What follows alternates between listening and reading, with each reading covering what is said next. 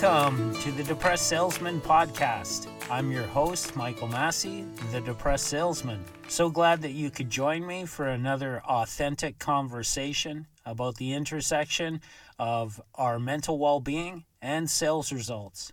We've had a couple of episodes so far and great interviews with Gregory Cook and Glenn Jessup, who both shared some of the tools that they use to improve their mental health at work and as a result perform and achieve great sales results even under the stresses of the job. So, today for this episode, I thought we'd try something a little bit different. I've had some questions. Uh, what is the depressed salesman? Where does the idea come from? So, I thought that today would be a good idea to, uh, to share how this journey began for me uh, some of my personal story and what it is that I'm trying to accomplish through the depressed salesman.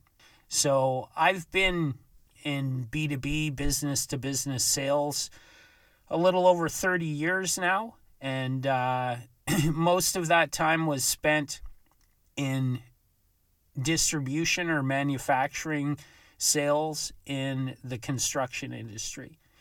So that's where a lot of my experience came from.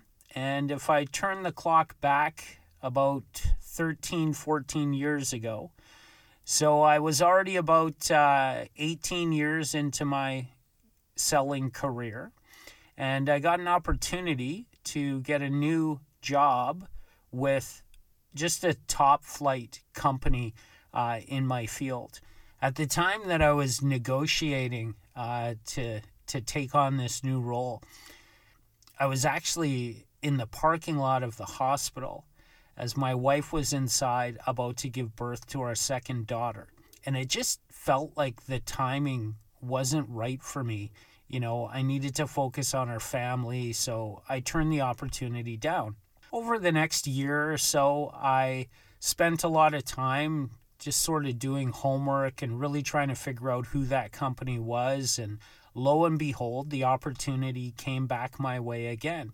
And so I jumped on it. You know, I'd figured out uh, what this company believed in, how they did business, uh, what they were all about, what the opportunity for me and my family was. And, you know, I jumped in head first. So as a result, I spent the majority of the first year of, of that employment focusing solely on work. And, you know, I recognized what a fantastic opportunity this was for our future. And I was going to do everything in my power that I was going to make it work for us. You know, crazy approach. I was working over 90 hours a week. Uh, at the detriment of of everything else in my in my life. You know, I wasn't available to to help my wife with our, our newborn and our, our two year old daughter. Um, I wasn't focused on taking care of myself, investing in the relationship with my wife, uh, friends and family, you name it. The entire focus was work. A year went by and things were going well. Our our results were were good. We were rebuilding a territory that had really suffered a decline, and you know I knew a lot of people. I had a lot of connections and relationships in the market, so we were able to kind of pick off some low hanging fruit in the in the beginning and move towards success. This is the summer of 2011 and, you know, I'm a big hockey fan. Uh, the Vancouver Canucks were a massive part of my experience growing up in Vancouver, you know, with my siblings, uh, my relationship with my father. It was a huge component of our, our life, our household. You know, how the Canucks were doing definitely impacted on the energy in, in our family. You know, as as life would have it, the Canucks were one of the best teams around for two or three years. And in June of 2011, they were in the Stanley Cup final. And I remember I was away out of town working, the night before game seven of the finals. And I felt like I'd been waiting, you know, my whole life for this opportunity and my team was finally going to going to win the championship. And I was so excited I couldn't get to sleep the night before. So about 10 minutes after midnight, so just a few minutes into the morning of game 7, my phone rings and my father passes away unexpectedly. And I mean, I was I was shook. I did not see that coming. Um, it was a very very sad moment, and then our team lost, as it turned out. And I'd felt like I'd been waiting my entire life for the worst day of my life and I didn't know it until it showed up. And this hit me really hard. My solution to dealing with how I felt in the moment was to drink a couple of beers and smoke a joint. And, you know, one day turned into a few, and a few days turned into a few weeks. And I didn't realize at the time that what I was actually doing was I was trying to numb myself from the pain of the grief and sadness that I felt. And I wasn't dealing with, you know, the experience that I found myself in. I was just trying to trying to push it down and not have to deal with it, trying to numb it. So, you know, this went on for a few months and I ended up in a really dark place. I couldn't trust myself with my own safety anymore. Um, I was really scared. I didn't know how to pull myself out of the darkness that I felt trapped in. And I knew there was something seriously wrong with me. I had no idea what it was but I knew that I wouldn't be able to solve the problem on my own. So I reached out for help. You know, I thought that that's what you're supposed to do. Interestingly enough, because of circumstances that I think are out of our control, it started a snowball and it grew bigger and bigger until there was no way of controlling the consequences that came from reaching out for help. So that's an interesting component of my story to me. However, what I did was I talked to my wife. This was a Thursday night. Um, our kids had gone to bed. And, you know, I, at that point in my life, I felt like I had all of these points of stress that were dragging me under. And these points of stress were the problems that I had. So that's the way that I approached the conversation with my wife. And I explained to her how dark my mind was, um, how I'd never felt like this before. I didn't know how to help myself. I didn't know how to keep myself safe anymore. I explained that I felt like I was drowning and I needed everything to stop to allow myself to find health again. And I didn't know what that would look like, but I didn't know if I could keep working. I didn't think I could continue to parent our two and four year or two and four year old daughters. I didn't think that I could stay in our marriage. I felt that all of these things were just constricting my ability to breathe, and I needed it all to stop. So it was a really difficult conversation, obviously, but it lifted a weight off of me and I was happy that I'd asked her to help me with the problem that I felt it had. So I woke up the next morning, and the first thing I did was I called my boss. And you have to understand, I knew this guy for a year. We'd worked together for a year at the time. And uh, we didn't know each other that well, really. So, another very challenging conversation for me to explain to him, you know, where I found myself, um, how I needed help. And, you know, that conversation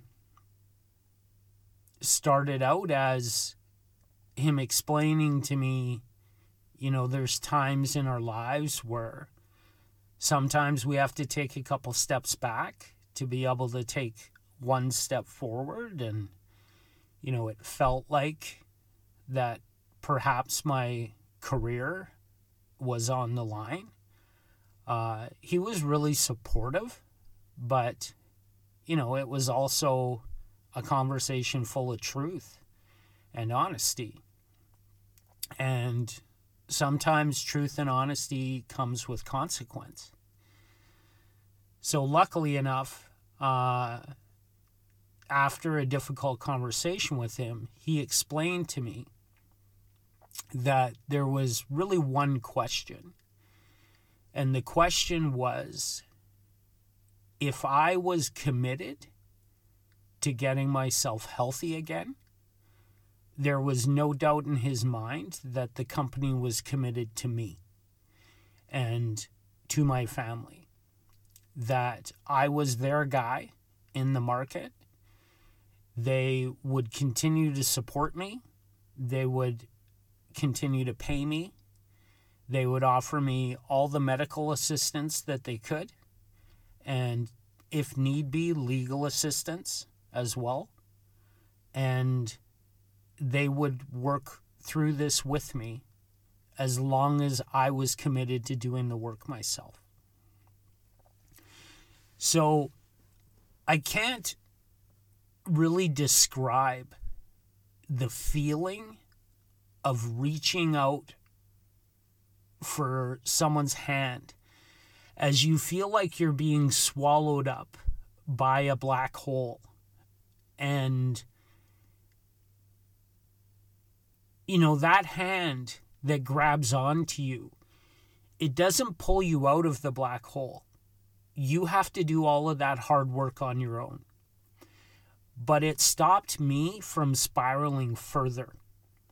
And the reason that that happened was because someone offered me hope. In a moment of utter hopelessness, hope is an incredible gift to receive. So the next thing that I did was I went and saw my doctor, and he diagnosed me with severe depression and it was brought on brought on by the grief of the passing of my father and you know all of the other physical symptoms that I was experiencing were related to that depression because I had tension in my chest. I felt like my heart was going to explode. Um, you know, a whole slew of, of other physical ailments, but it was all related to this this mental health disorder that I had no idea what that diagnosis meant. Um, but again, it it felt like there was hope because if there was a diagnosis, there was probably a path to recovery. You know, it seemed like I was starting to take steps forward.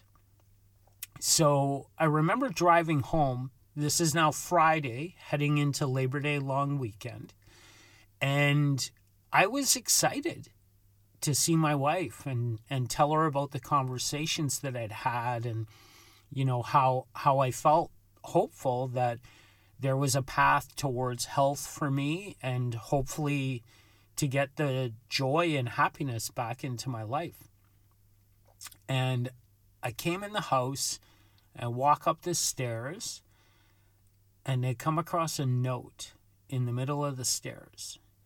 And the note says, Michael, We love you. We had to leave. We need you to get better.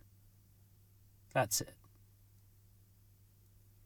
And I hit rock bottom.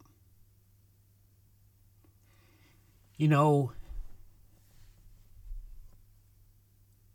when you reach out for help, and one of the results of that request is that the three people that I cared about more than anyone else on the planet ran away from me. It was shocking to me. I was angry. I felt betrayed.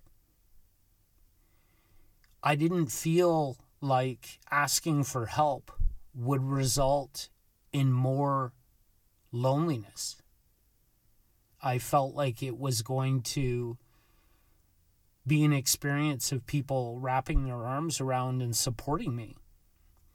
But unfortunately, this snowball started to happen. And a lot of the experience relates to the fact that nobody teaches us how to support their spouse with depression. There's no education that is part of our schooling or our workplaces that offers us tools and support to recognize mental health disorders, to support those that are going through the difficult time dealing with that. And because there's very little available that we know what to do when somebody comes to us and they're at the edge of the cliff. You know, my wife made a decision where she had no idea how to support me. So she reached out for help to figure out what she should do. And she went and saw her doctor. And her doctor, among many other things, told her that he had an obligation to report our circumstances to the Ministry of Children and Families. And if she didn't remove our two and four year old daughters from the home, the government would remove them for her. Now, I can't imagine the position that my wife Claudia found herself in in that moment. You know, just going and looking for tools to help me. And, you know, the government is going to take our kids. So, you know, I thank God every day that she had the strength to protect our children in that moment and leave. You know, knowing the conversation that she had with me the night before, knowing how dark my world was, how I was teetering on the precipice of living and dying, really. And she was able to set that aside, not knowing what would happen to me in order to look after our daughters. I can't imagine the difficulty of that decision for her, but she made the right one. And that note and that experience of learning this information and the involvement of the ministry in our lives and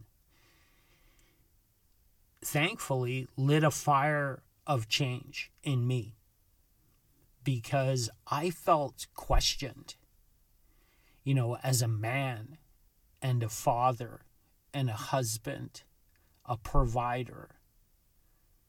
You know, all of the responsibilities that I thrived on, you know, supporting my family and and building a career to allow us to have one parent at home with our children while the other worked and you know to afford a, a beautiful life that we had all of that was being taken away from me and my ability to keep my children safe was being questioned.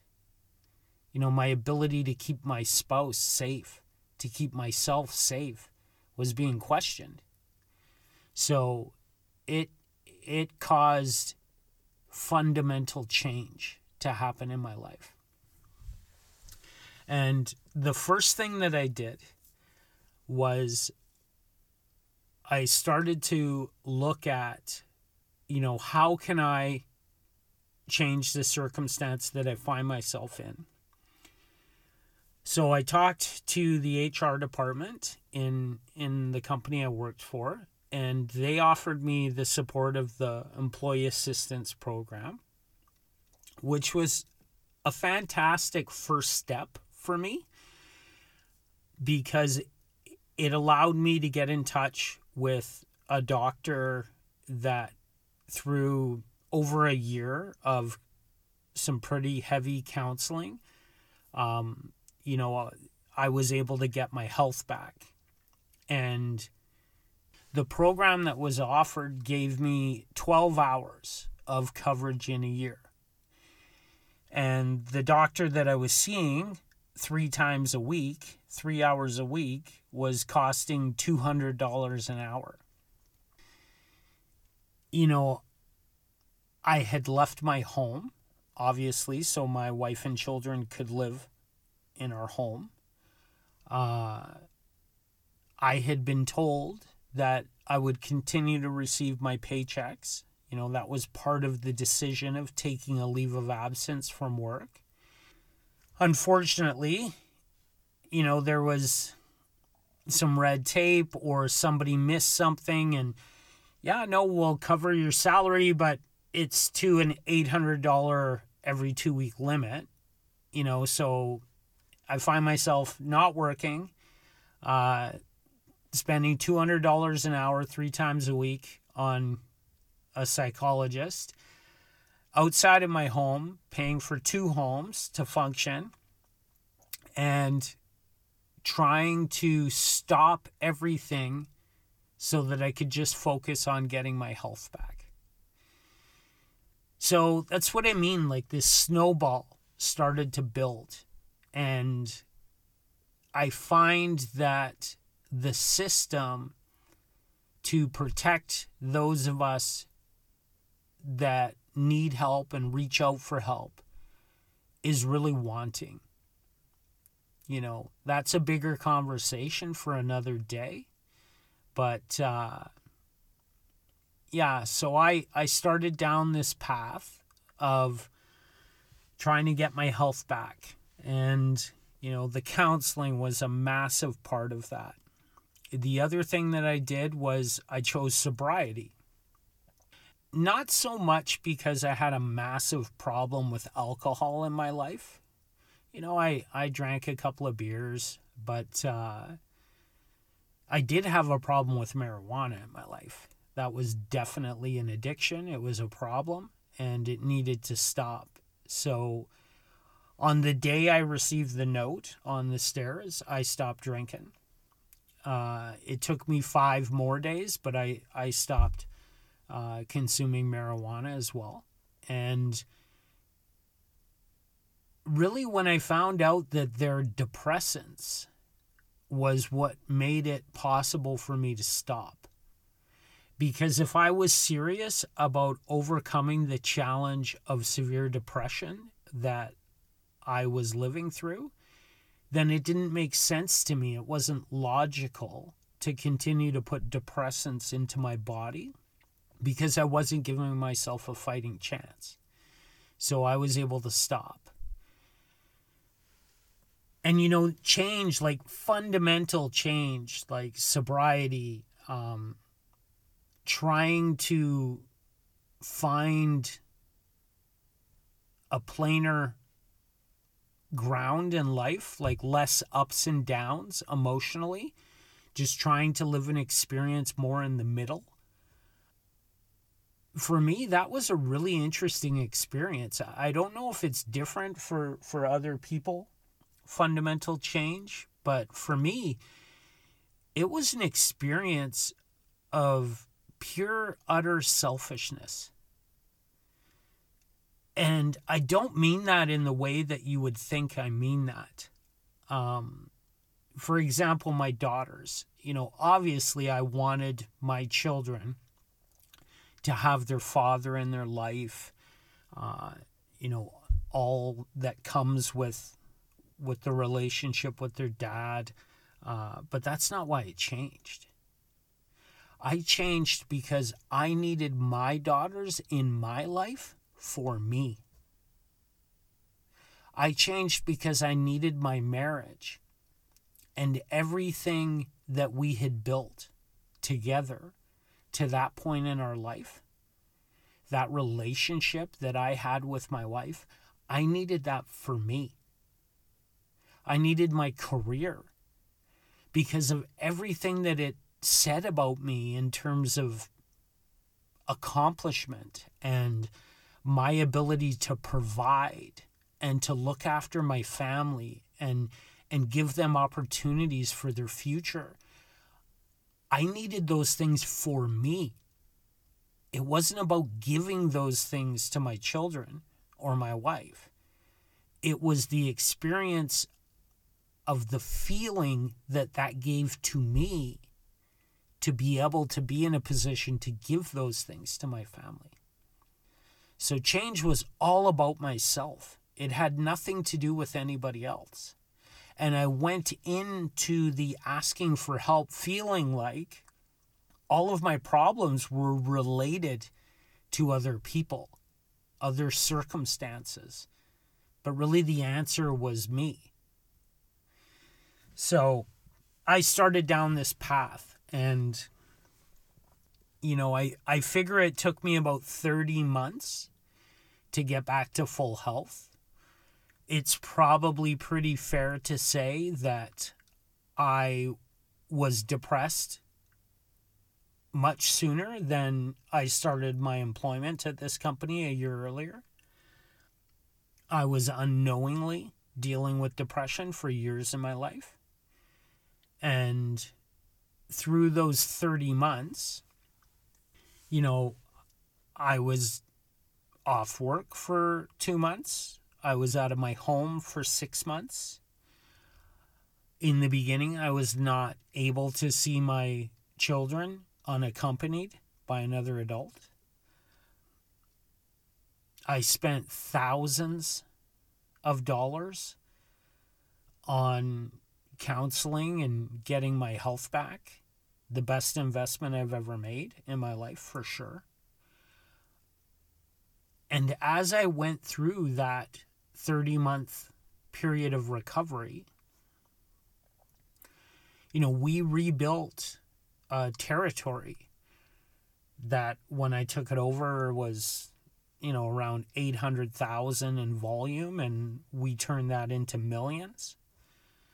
We eliminated three quarters of our customer base. We started doing business with the best clients in the market we started meeting the best developers, the best contractors, and started doing business with them. You know, none of my clients knew what I was dealing with. Uh, most of the people I worked with had no idea what I was going through. You know, my boss knew, the head HR knew. I'm sure that some of the executive level of the company knew, but that was it. And if you looked at every measurable of an employee, you know, I was productive. I was profitable.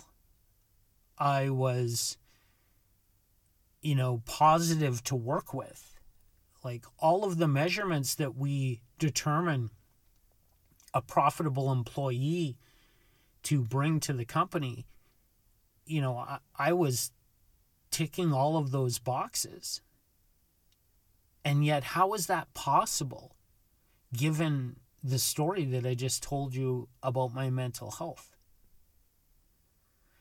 So, this really became interesting to me because as I was going through the beginning stages of the recovery, you know, I was looking for anything I could find that would offer me some inspiration, you know, to keep doing the work, to make the change. And I found myself just consuming a lot of TED Talks.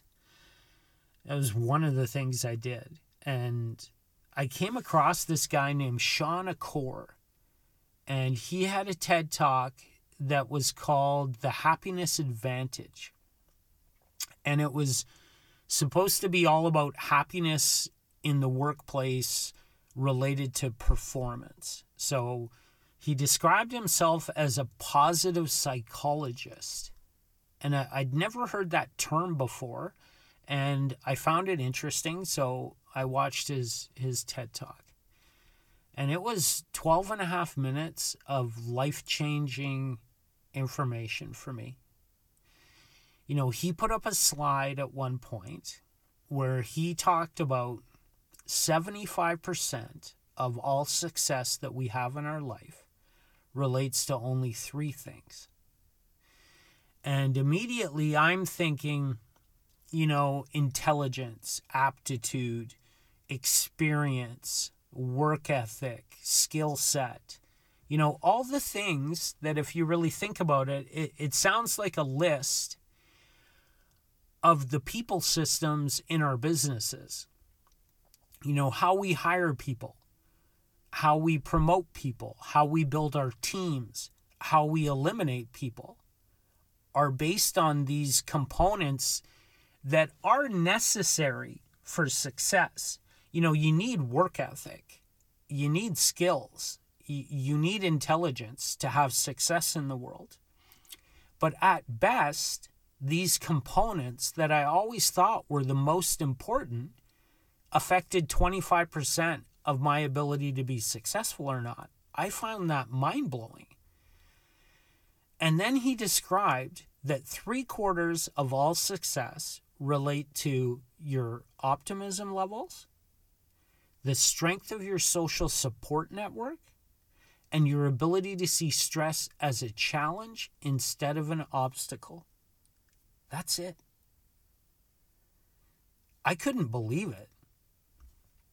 You know, the first thing that I thought of was I can affect all of those things quite easily. Like, there must be a way that I can pull apart my social support network, that I can improve it, I can strengthen it, I can put myself in a position to understand who to call when, uh, who's going to offer the right kind of support in the right moment. You know, I could really work on that and I could improve and strengthen that. I could probably dive into learning about, you know, skills like grit and resilience to help shift and alter the perception that I have of stress in my life, to help me to see it more as a challenge rather than this huge obstacle that I feel all the time. And given what he was talking about positive psychology, this was the most interesting to me. It seemed like I could affect the function and performance of my brain through learning about the tools of positive psychology. So I decided to do everything I could to figure out what that was. I started taking courses. I started watching videos. I started listening to podcasts. And what I found was shocking.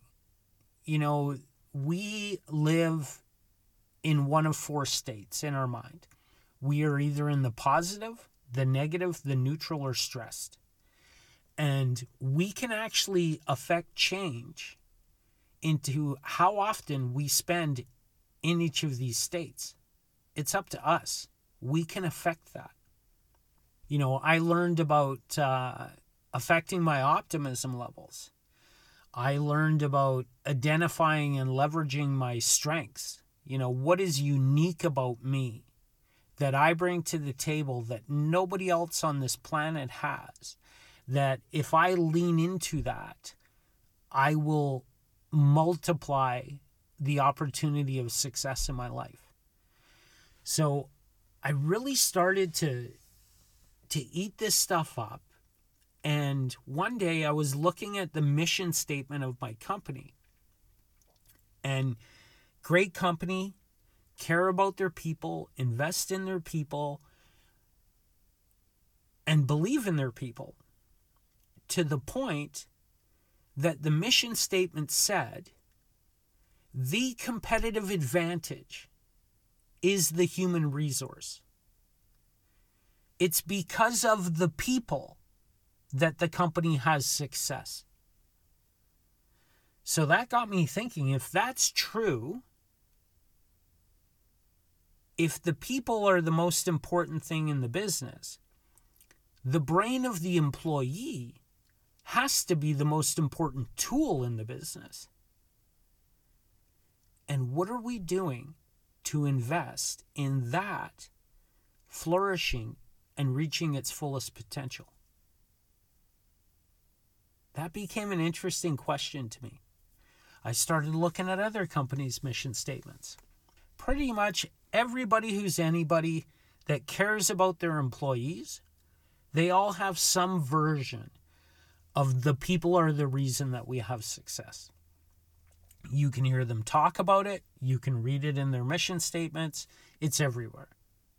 And again, if we look at the fact that 25% of all North American adults have a diagnosable mental health condition at some point in their lifetime, this affects all of us because if it's not you, it's one in three people you know. It's everywhere. And what are we doing to really invest in that? You know, in Canada, mental health disorders like depression and anxiety cost Canadian companies $50 billion a year at a minimum. On an individual employee level, it's $1,500 per employee in your business that mental health costs you. Now, how much do you spend as a business investing in the training of your people, investing in the tools and systems and processes of your people? You know, how much do you spend on an ergonomic chair for them? And how much do you spend on their mental health and well being. And I'm not talking about letting them wear jeans to the office on Friday. I'm talking about helping them to reach their fullest potential, helping them to achieve success. So much of it is in our mind. So much of it is prevented by us. What are we doing to help that happen? And why is it? This is the other big question that I came across in my journey to health. Why is it that I had to end up on the edge of the cliff, ready to jump off, before I asked for help?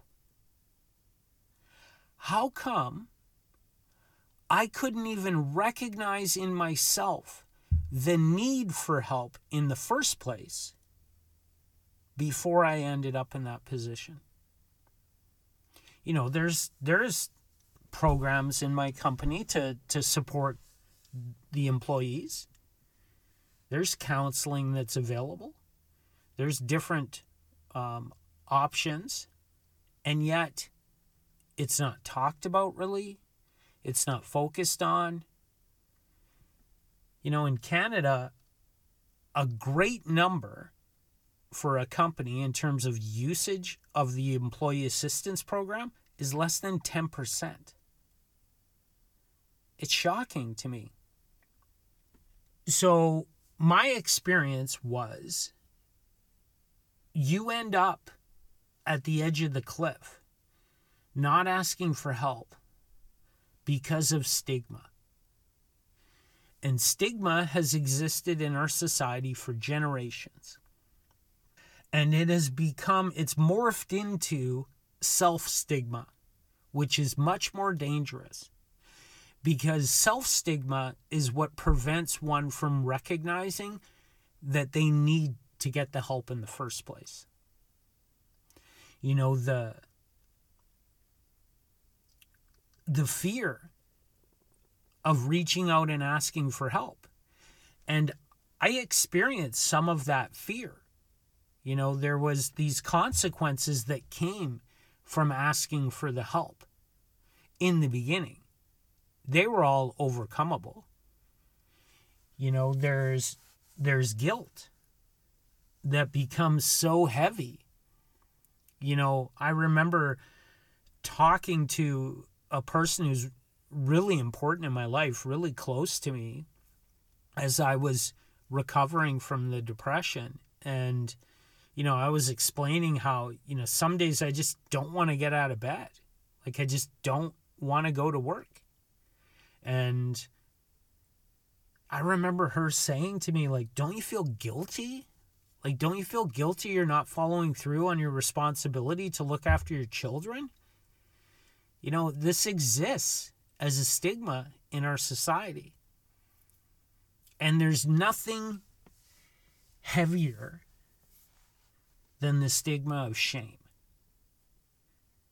That weight. You know, you can't even look yourself in the mirror because of the shame that you feel about others finding out that there's something wrong with you. And the reality is, the act of reaching out and asking for help is the most courageous strength I have ever experienced in my life. It's not even close. The experience of asking for and receiving the help is the opposite of these stigmas that exist in our society. And I think if we're willing to talk about this, if we are willing to be vulnerable and allow ourselves to be seen, truly seen for who we are, I think the humanity will come out and the support will come out. And we'll be able to help each other. We'll be able to get to a point where we can achieve as individuals the greatest version of the most incredible vision we could ever have for ourselves. That's what our company should be helping us to accomplish as employees. That's the level of support that I'm talking about. And it's a lot less expensive than doing nothing. But it's the right thing to do. You know, if you start to believe in the science, you can't argue with the math. It pays for itself. But that's not even the reason that we should do this. We should be willing to put our employees' mental health and well being at the forefront. Because if we teach them the tools of positive psychology, if we teach them how to improve their optimism levels, if we teach them how to use their optimism levels to shift their perspective about stressful situations that the job puts them in. If we help them to identify and leverage their strengths and their unique genius, we will allow them to work around their weaknesses and focus in the areas of their strengths we will allow them to be re energized with this renewable resource of experiencing one's strengths. Because the reality of the job is that you have to do it again and again and again. And if you're focused on the things that weaken you instead of strengthen you, you'll never get there.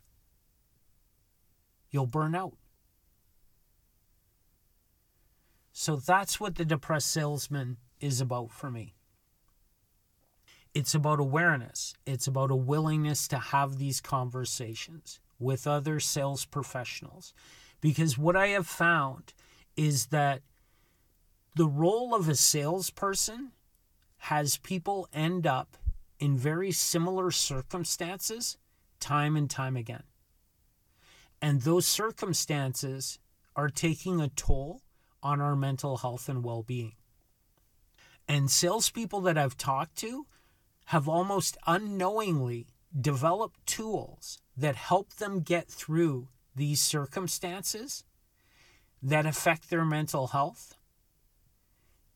And because they now have a tool to help them through that, they're able to perform in the most difficult of situations. And they're able to deliver better results. And if we're all willing to talk about this and share these tools, I think that we'll all help each other get to the greatest version of the highest vision we could ever hold for ourselves. So, The Depressed Salesman is a series of authentic conversations about the intersection of sales results and our mental health and well being. Because if we improve one, we automatically improve the other. They're linked. You can't get away from it. Your mental health is as important, if not more important, than your physical health because it affects your physical health. It affects your results. It affects your ability to perform at your highest level. So, I'm going to continue with the Depressed Salesman podcast. I am going to continue to have these conversations with sales professionals and hopefully offer tools that will help others. I have also developed an equation for myself that has brought me the success that I have experienced in my career. And that equation looks like mental stability plus my unique genius, plus systemizing the tasks and activities that actually generate the sales. That's how I was able to take a business that was doing less than a million dollars, eliminate 75% of the customer base, and 10x the business over a four year period. That's how I was able to accomplish that. Working less and selling more. Less stress, more time with my family and friends. Less focus on how many sales, more focus on how do I sell $1? Who do I sell it to? Focus on the process and focus on effectively being efficient. That's what my online course, The Intersection of Sales and Well-Being, will teach you. That's what I can offer to you. The other component of the Depressed Salesman today is I do offer one on one coaching. So that's another thing that's available to you if you want me to help you pull apart your role as a salesperson and help you implement the equation that brought me the success that it did, that is something that I'm more than happy to do. And where I want to get to in the future with the depressed salesman is I want to create a community of like minded salespeople all around the world that are willing to authentically share conversations about their mental health as a salesperson and what tools they've developed that allows them to perform at their best in the most stressful of situations. I'm looking to help people because I feel like a number of people helped me find my health again. And when I found my health, I found success like I never thought was possible before that. I did it. You can do it. I'm not the best salesperson in the world. I'm not a doctor. I'm not a mental health professional. You know, I'm not an expert in any of those things. But I am an expert in my experience with overcoming severe depression as a salesperson. I am an expert in how I took that and created an equation that brought me success and it brought me sustainable results over the long term and it brought me contentment because I finally listened to the person who hired me and began to change my life. Because when he hired me, I heard him say, but I didn't hear it until after my leave of absence and after I had proved to him by showing him an example of one month of my calendar that was going to have scheduled time for myself, time with my friends, time with my wife, time with my children, and no more than 55 hours a week working for him. The last component for him to give me the approval to come off of my sick leave and go back to work was him saying to me, I told you when I hired you what the job is. What did I tell you? And like, I know what the job is, you know, like I'm a, at the time, a 19, 20 year, you know, seasoned veteran salesperson. I know what the job is, but I knew I didn't have the answer to the question he was asking me. I knew I had no idea what he was talking about. And he said to me, The job is simple. You take care of yourself first, your family second, and this company third. That's the job. You had it all backwards. And if you do it again, I'll fire you myself. That's what fundamental change looks like. Because you can listen to people, but until you're ready to hear them, you can't change. So, thanks again for tuning in for this episode of the Depressed Salesman podcast. We'll see you in the